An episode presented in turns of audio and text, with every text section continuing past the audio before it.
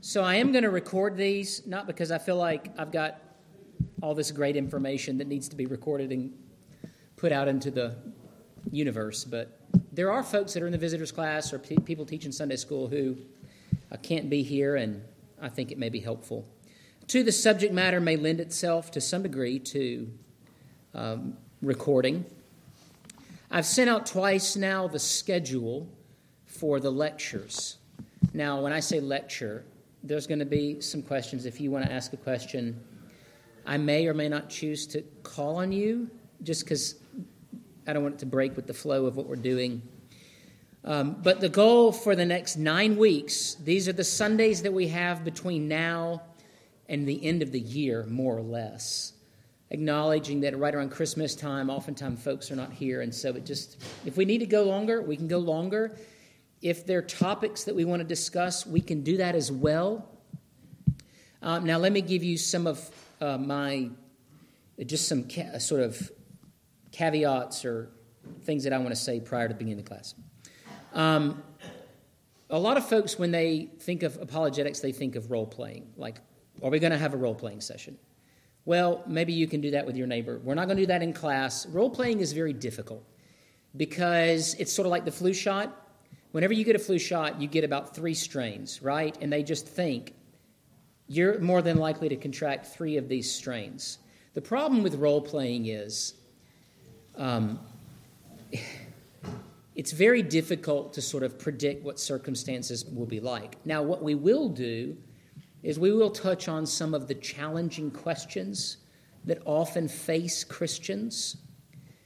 But I want us to be aware of the fact that many of these tough questions the world wants to ask you are tough not because they have answers to those questions, but because they don't like the answers that the Christian faith provides to those questions.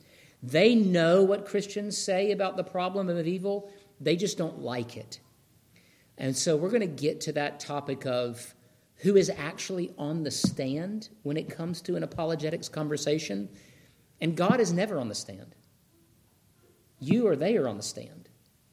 You are the one that has to give answers to why you are not honoring your Creator as God. So, what we're going to do through these series of lectures, and I don't have the handout with me, um, is I'm sort of taking some of these things that I've covered in the class that I teach in high school, although every year that class changes a little bit because every year I've changed the textbooks because I haven't found the books that I really. They're books that I like, but not every book is um, great for a classroom setting. Now, one of the books that I have chosen to teach my students, uh, and one of the books that I'm going to look at a little bit this year, is a book that I would recommend, um, regardless of the man's name that's on the bottom of it Gashmu Saith It by Doug Wilson. Doug Wilson is a polarizing figure, um, but maybe one day I'll be a polarizing figure, so I don't know. And there's a lot of reasons for that, but I think we should judge a book by its merits. Um, and one of the things that he is doing, in fact, the subtitle to this book is How to Build Christian Communities That Save the World. One of the emphasis that I put on apologetics, especially for the young people that I teach and for anyone, is that apologetics for the normal person is less about refuting refined, atheistic, secular, um, other religious arguments, and there are those that are out there. But it is to build a life, and it is to build a covenant community that is hard to disdain. But to rather build a culture, a Christian culture, a Christian community that is good for the world.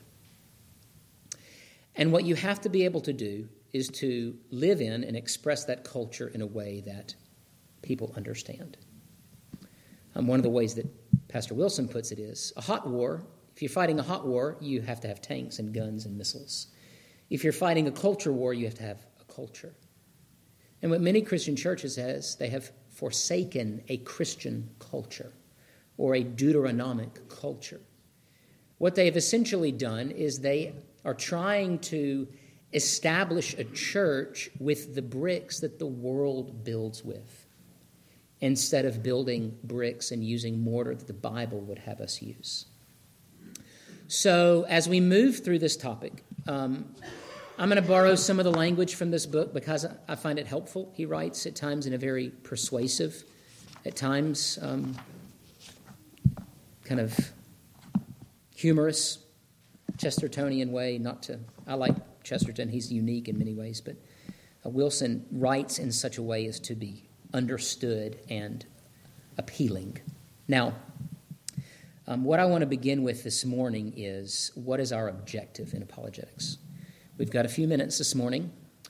I have notes, and I don't mind giving you these notes, but these notes are more like sermon notes. And so, whenever you read notes that are like sermon notes, you just have to read them with an understanding eye because they're not made for public dissemination.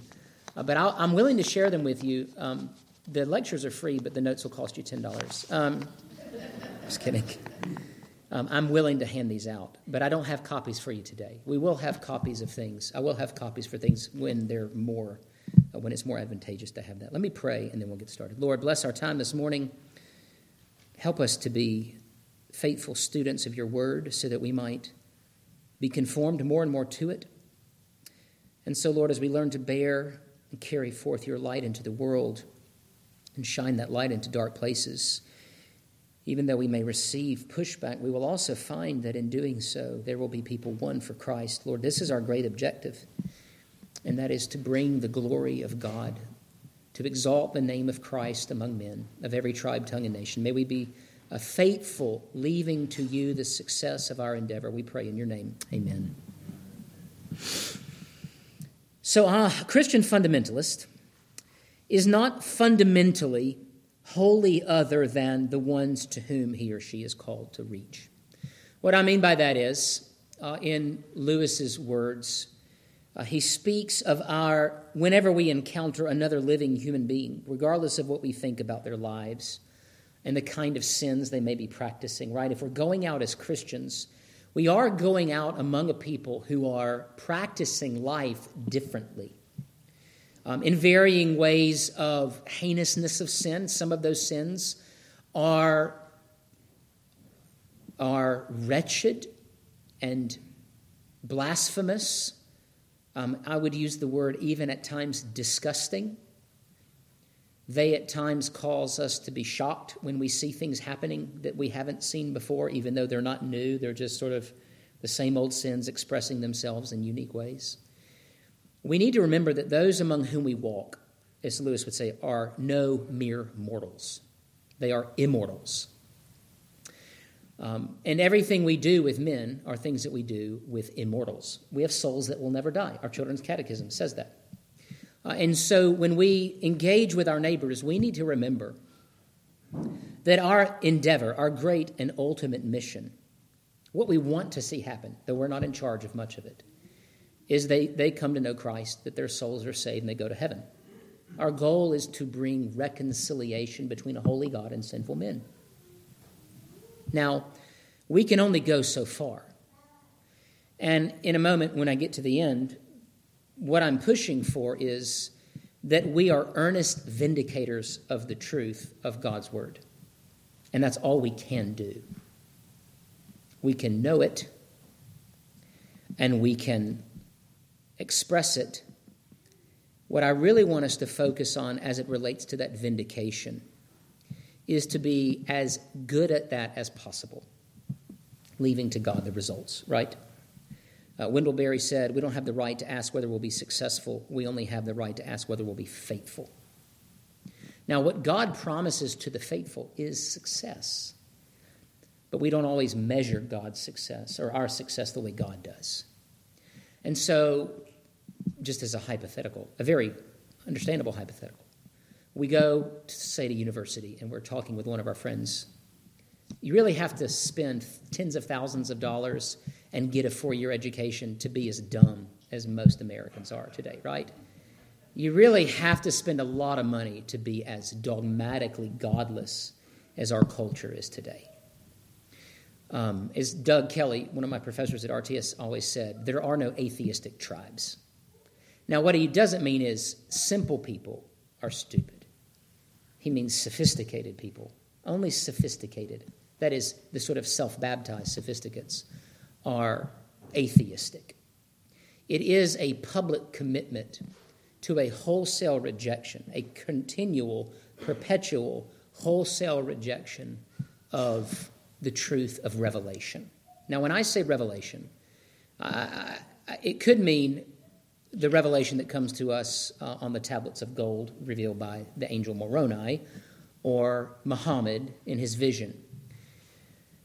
Um, secularists will say we are irreligious, but the way you can find out the real heart and substance of a religion is to exercise or to evaluate um, people's blasphemy laws. Blasphemy laws are at the center of every religion. Right? If you were to go to Saudi Arabia and publish a cartoon in which Muhammad was in some illicit image, you know, with some other person, what would happen? You'd probably be stoned to death. Um, I appreciate the desire to revere the name of something. Obviously, that's too far. Um, in our culture, who are the blasphemy laws normally protecting in terms of names? Let's just talk about that for a minute. Who do our blasphemy laws protect? Okay, who said that? Yeah, whoever the approved ruling class is, right?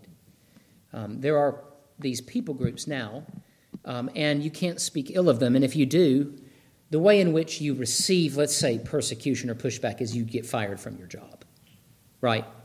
Or um, someone comes to your house and, right? Sir, can I see the permit for that gun you purchased? You know, those types of things. Um, every culture has blasphemy laws.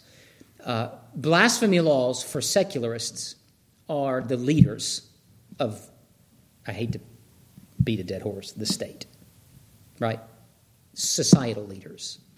And those are approved, and they're normally approved by uh, some particular group of people to which you do not belong.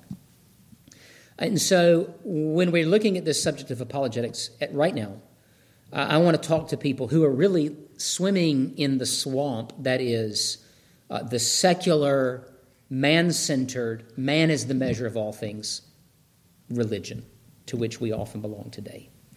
Um, we do need to know how to talk to Jews, Islamists, Eastern pantheist religion, all those types of people. Those we need to know how to engage. Uh, but we also sort of have to, with the limited amount of time we have, choose an audience. And most of the people, especially you young people that you're going to be dealing with, are the kinds of people whose lives are built upon a, a sort of postmodern philosophical underpinning. And that reason is because of public education. Um, most Americans today, even in private schools, are being groomed to feel offense for external, superficial reasons. And so the primary education that's going out in terms of morality is um, how do you not be a bully? Um, our sons, for instance, at this point in time, are working through public virtual school so that we can, although if this lesson ever gets out, they may disqualify me from basically a state scholarship, school choice program, school voucher, um, which is something that a lot of states have pushed for. North Carolina has a pretty good one. And so Henry and Logan get online. We don't send them off to school, they stay in school at home and I get to hear about the things that Henry is learning, like disenfranchised voter groups. Like, great. I know what this means. We had to print a poster, and the assignment was to post it um, warning people against bullying. I'm like, you can't put that in my house. Like, that's not going on the wall in my house. Basically, what's happening is Henry is being trained to be a social justice warrior. Now, um, the Old Testament is full of exhortations given to the people of God to care for the poor, to not take a bribe, to not be enchanted by wealth, to not, uh, a true religion, right? Go and minister to the widow and to the orphan. I don't need to be told by someone who doesn't care for the poor how to care for the poor, who uses the poor as a pawn in their schemes to garner, garner more power so that they can then forget the very ones that they say they care for. Now, in order to assess wor- the world rightly, in order to understand what is happening, we need to understand what the point of all of it is. And the foundation for the Christian worldview over and against the foundation for what is largely now a secular worldview where your primary identity and membership is not part of a group of people that believe their souls will live forever, but among those who exalt and worship the flesh. Um, when I was younger, I wasted a lot of time. Um, in college, I was very, very adept at a game called Counter Strike, which isn't homework. Believe it or not. And so I would sit there and I would hone my skills at something that had no impact in the real life. Uh, and video games are to real war what, um, say, pornography is to real marriage and intimacy, relationships. Right? The world would have us drugged by simulation and not by actually going out and encountering the real world. And so, as a young man, when I first went to seminary and I took a class on apologetics, it was my favorite class, and I got a C in it because I had no idea what it's just what was going on. But Dr. Kruger was my teacher at the time, was blowing my mind in terms of weaving together all of these ideas into a consistent biblical worldview by presenting to me what is often referred to as transcendental or Van Tillian presuppositional apologetics. Now, those are very fancy terms that um, I don't say those things to impress you. I say those things because at the time, after th- three months, I still didn't really know what it meant, but I just knew, oh, this is exciting and interesting. What Van Til was trying to get the church to see was that the source and foundation for all knowledge and the objective of all human life was to glorify God and to enjoy Him forever. And the way in which we engage with humans and debate and argue things that matter for all of eternity was not through evidences or through Thomistic philosophy, but through what is often called a series of presuppositions or a priori, this is a Latin term, a priori knowledge. Now, a priori knowledge simply means this a priori knowledge is the, the fountain, it is that highest source of appeals that everything in your life goes to as the foundation for truth, and nothing goes past it. There is nothing more fundamental or foundational than that a priori principle. So, for the Christian, the question of how do you know what you know? It's the first chapter of our confession. What is the a priori foundation for the Christian? What is it? The Word, the Bible. Yeah. That's it. Now, we have many resources, secondary standards, like the Confession, the Catechisms, other books, that say what the Bible says in ways that may make it more readily understandable to us. That's what a sermon is. But all sermons ultimately, at the heart of it, is, Thus saith the Lord. And so when the man of God stands up to preach, and he clearly endeavors to be clear, is endeavoring to proclaim the word of God, God is speaking. And that by his Holy Spirit, that word goes out into the world and no one is left unchanged. Either you are furthered in your pursuit of holiness towards the kingdom, or you are condemned in your sins and God is heaping judgment up upon you. Those two things are happening in the church house every Sunday, every time the word is preached. And so every time we are going out and we are endeavoring to communicate with someone who does not believe what is true, which means You can have apologetic conversations with other believers. In fact, R.C. Sproul talks about the three sort of objectives. He talks about it in this way, or three aims of apologetics. The first aim of apologetics is to provide an answer to the critics of the Christian faith, like a Richard Dawkins or a Bill Maher, those types of people, or your um, college professor. Even at Gaston College, Dorn is taking classes. And he walked into his professor's office, and there on the filing cabinet is every liberal mantra on a sticker posted to the side of his filing cabinet, right? And I mean, even in the first day of class, his whole identity is wrapped up in those mantras. And you know, Dorn is just sort of, give me one, Dorn. Can you give me one?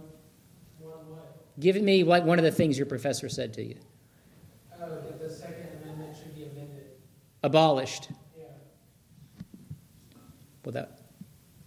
Okay. Well, I think there's probably no one sympathetic to that in this church. Depends. If we were closer to Charlotte, it may be different. But, um, you know, those types of things. Sorry if any of you who live east of here are offended. Don't be.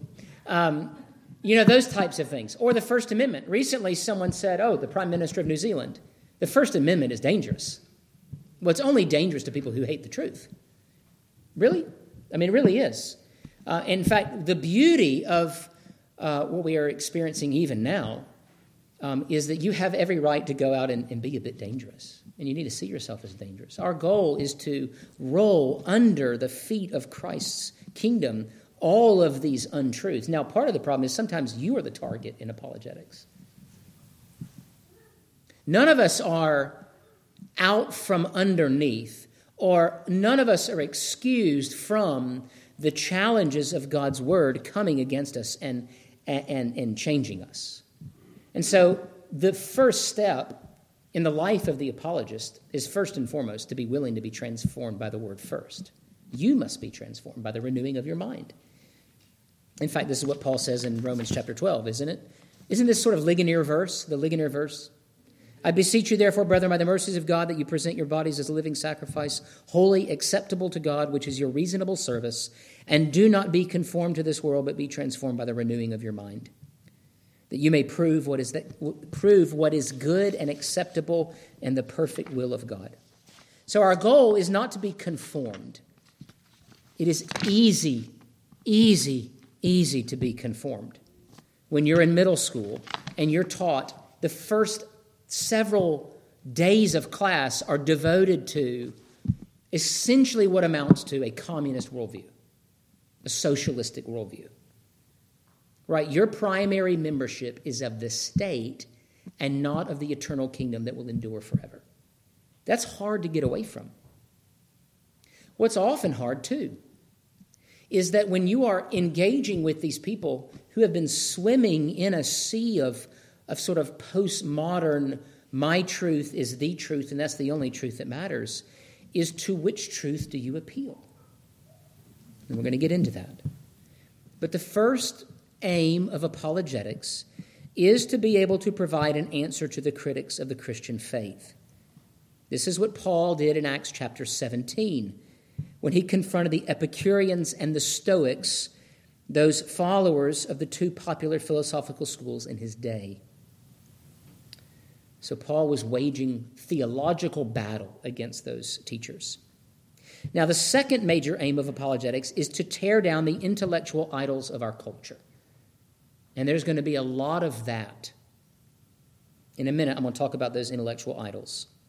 The third, Sproul says, is to encourage the saints. That's what this is, I hope.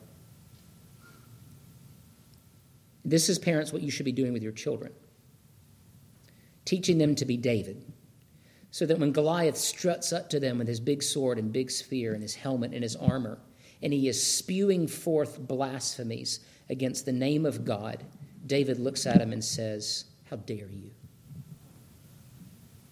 I don't come to you with a sword and a spear. I come to you in what? The name of the. Uh, yeah. The name of the God of Israel. And he walks over to the stream and he picks up stones and he slings it into his head. And while still well, I don't think it killed Goliath. I think the next blow is what killed him. He walked over to Goliath and he cut his head off with his own sword. I kind of wanted, I don't saying I don't want to do that. I want you to do that.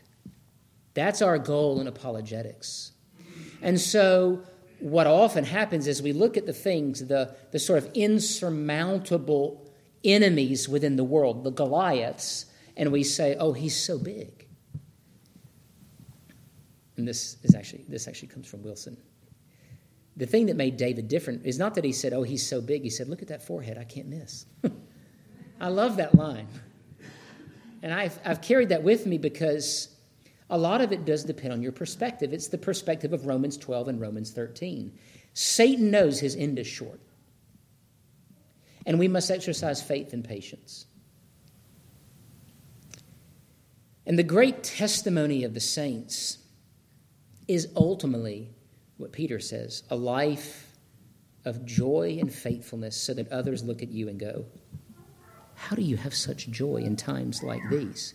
Uh, my point is for churches like Reformation, um, as times get more challenging, that's when we have even greater opportunity. Now, I want to look at the things that we ought to take aim at. As it relates to the objective in apologetics, our goal is to tear down the strong, high places in the hearts and minds of men, whether they are individuals or corporate groups of people. And so I'm going to read from this little book here. It comes from chapter 1. And in it, he talks about five sort of high places. Um, and this is what he said. Uh, he, I'll read this to begin with. You don't want me to read? no, I want to go home. I want you to, when people are, you're talking to people, I'm going to say, no. The root of every rebellion in every culture, right? This is the universal root of every rebellion, must always be identified as pride and the lust for autonomy. But this central sin manifests itself in different ways in different times using different methods, concepts, and techniques. So, this is an apologetics class for this day and age. And here are the areas that he identifies as unique expressions of human pride and autonomy. The first, secularism, which is the idea that a culture can be religiously neutral. This is not a nice but different goal. Rather, it is an incoherent concept. All cultures serve their gods, and ours is no exception. Our pretense of neutrality does not make us less worshipers, but it does guarantee that we are most confused about our worship. Okay? We live among a people who are desperately disconnected from something eternal. That's secularism, Darwinism. The idea that we somehow arrived here by ourselves, which, which makes secularism a scientifically respectable concept. A century or so ago, many Christians thought that we could make our peace with Darwinism. He writes, but the bills are now coming due. I want you to know this when pastors, famous pastors in the PCA, push Christian theistic evolution, those are not concepts that we can make room for in the Christian faith. Christian theism is that Adam and Eve were not the first persons. They either were the descendants of primates or they came about as chosen people from a whole group of people. This is theistic evolution. What theistic evolution is, is a compromise of the story of historical narrative of creation. That's one of the ways in which Christians have given up and ceded territory to secularists because they want to write columns in the New York Times or the Atlantic or wherever else. Right? The bills are coming due because we've lost the hearts of our children. If you tell a kid he's an animal, guess what? He's going to act like an animal. I don't even have to tell my kids to act like animals, they act like animals. All right. I have examples, but I won't share them. Egalitarianism. Egalitarianism is the idea that blessings for others are tantamount to oppression for me. Egalitarians view everything as a zero sum game. If someone else gets a bigger piece of the pie, this necessitates that someone else is going to get a smaller piece. But in the world that God has made, the pie grows. I love that. So that's the third ideology, wretched ideology. The th- fourth, value fact distinction. Now, this is a little more difficult at times to grasp. The idea that reality is divisible and that science is in charge of the facts, while each individual can invent and tailor his own values in any way he pleases. This is often called personhood theory. So basically, there are facts, but those facts can be separated from your truth. This is how you get to the point where you can say, like the head of Planned Parenthood, some men and trans men can give birth.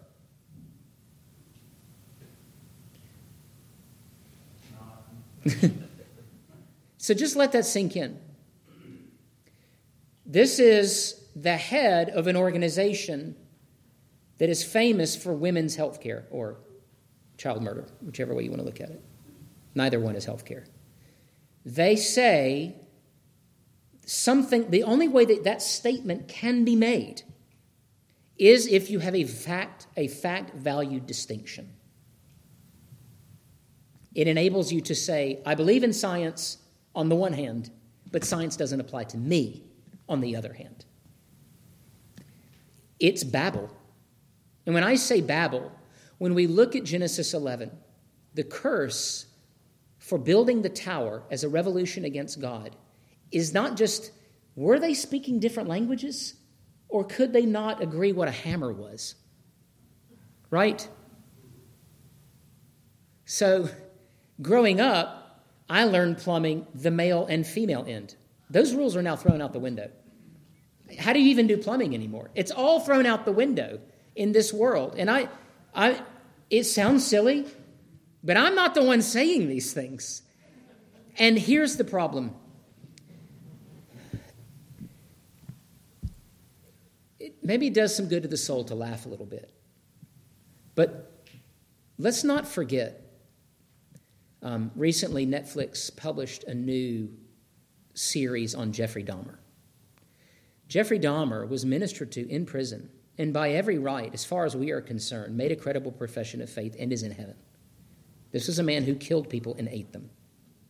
The reason why the world does not like Jeffrey Dahmer, and they make series, titillating series about his violence, because the world loves murder and they hate redemption.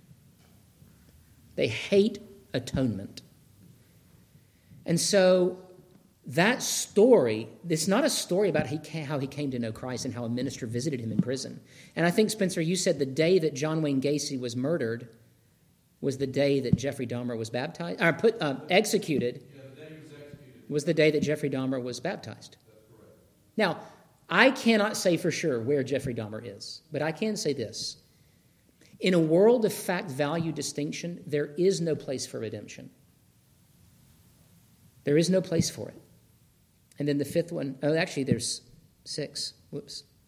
Relativism, subjectivism, and the despotism of feelings. The idea that the world of facts is not the controlling reality. Reality, in other words, is optional. It's how I feel. I feel trapped. And here was the problem. Amongst the boomers, the church never said to men who felt like leaving their wives, divorce is wrong, we're going to discipline you for it. That didn't happen when my parents were growing up. No one was disciplined for divorce. That's amazing. Now, I'm not saying that that problem has led to the problem we have today, but it is of the same variety. Oftentimes, the church struggles to say, no, that's wrong. It is against God's word. And as an apologist, what we are doing, our objective is to walk into that room where there are relativism, subjectivism, despotism, the rule and reign of those things, and say, what you are doing is contrary to Scripture. And it is loving, but it will not be received that way. It will not be received that way. And then the, the, the, last one he mentions is the admiration of the cool kids. The idea that what really matters is copying a pose. This is the tough one for the church because it is hard especially if you're planning a church. Every, you want everybody to join the church. And one of the great problems, even in Israel, that God was establishing the law to combat was favoritism. So let's say someone comes into the church and says, I'm going to give you a million dollars to build a gymnasium, which I don't know. Are there any OPC churches with a family life center or whatever they call them to make them feel like they didn't waste their money? Someone paid for that building. It's hard to discipline people you rely upon for your financial help. It's hard when you are when your heart is in the world to also work against and attack the very thing that your heart is in. And so these things are things that we will talk about as we're dealing with the, the, the goal and objective in apologetics and as we move through this series. Um, but our objective in apologetics ultimately is to vindicate the truth of God's word in every sphere of human life. Now, when I say every sphere of human life, what I mean is individual, family, church, state. In every group that you are a member of, you are called to vindicate the truth of God's word within that group of people to the best of your ability. And you will oftentimes fail at the objective of persuading others as to the validity and the truth of the Christian worldview. And when that happens, and others revile you and despise you, you are to take joy even in that. So, really, apologetics is the embracing of a life in which you communicate the truth of God regardless of the fruit of that conversation, even if it means persecution.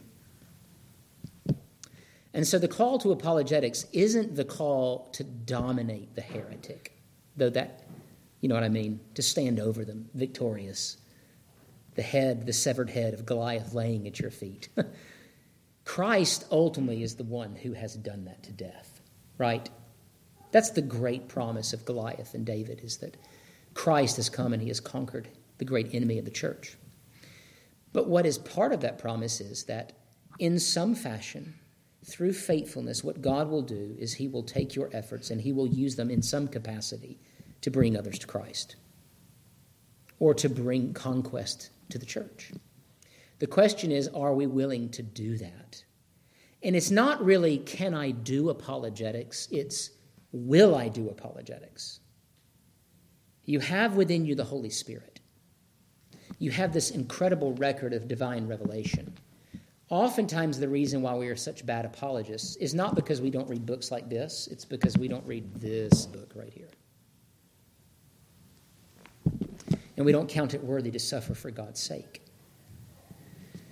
Um, and so, my call to you as we move through this stuff is to become students of the Word, to enter into the intellectual life of Bible study, to take the things that you hear on Sunday and to apply those things into your daily life and to live a life that is above reproach and that so that men might say hey this guy he's got he may have some answers. That's not always going to happen though.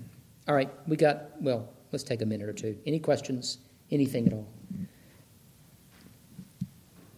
So this is sort of the warm up. Um, next Sunday, um, we'll continue. I will. I will. If you want these notes, you can have them. Uh, there's a lot more here uh, in terms of focused notes. But I don't want you to uh, be ruled by fear. I don't want you to be ruled by this idea that apologetics is for the really smart Christians. You know, the guys that went to seminary or went to college or have read a book. Uh, we've probably all read about the same number of books. and we've probably, the great, like I said er, uh, earlier, the great need for us um, is, to, is to read God's Word. And I don't mean just the sections where people are being apologists. Read the Ten Commandments. Because God's Word is what will transform our lives. Any questions? Y'all tired? It's, been, it's a long morning. Worship in Sunday school. Yes, sir.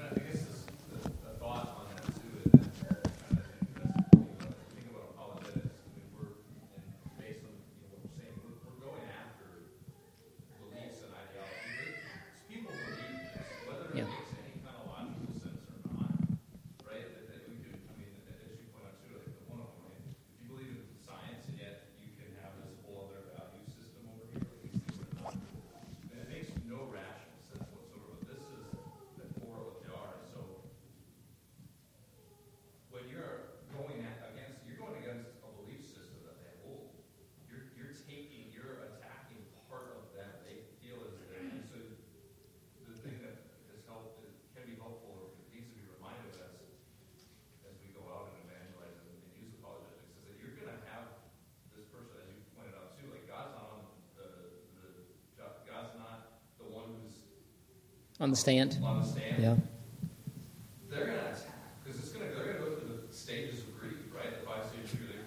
Initially, there's going to be denial. There's going to be anger. They're going to lash out. I mean, these things are going to Yeah. work their way through, and and, and it's hard to obviously in that process keep your cool with that, but it's understanding what you're going after Mhm. and that heart. And Yeah. the There's no nice way to punch someone in the gut, no, right, exactly. right? There just isn't. Right. So the, the quicker you just get to punching them in the gut, We're speaking metaphorically, folks. I guess it's a good way to keep them there while you want to talk to them. But It's just, just move, Yeah. move through those stages. yeah, But yeah, at the end of the day, I mean, it's, it's, um, we don't need to read more books about how to do it, you just need to do it. yeah, But there's some good books to read about doing it. yeah.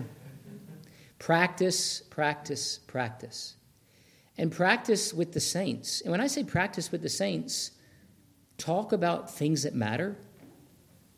Um, talk about doctrine. Talk about the glory of Christ.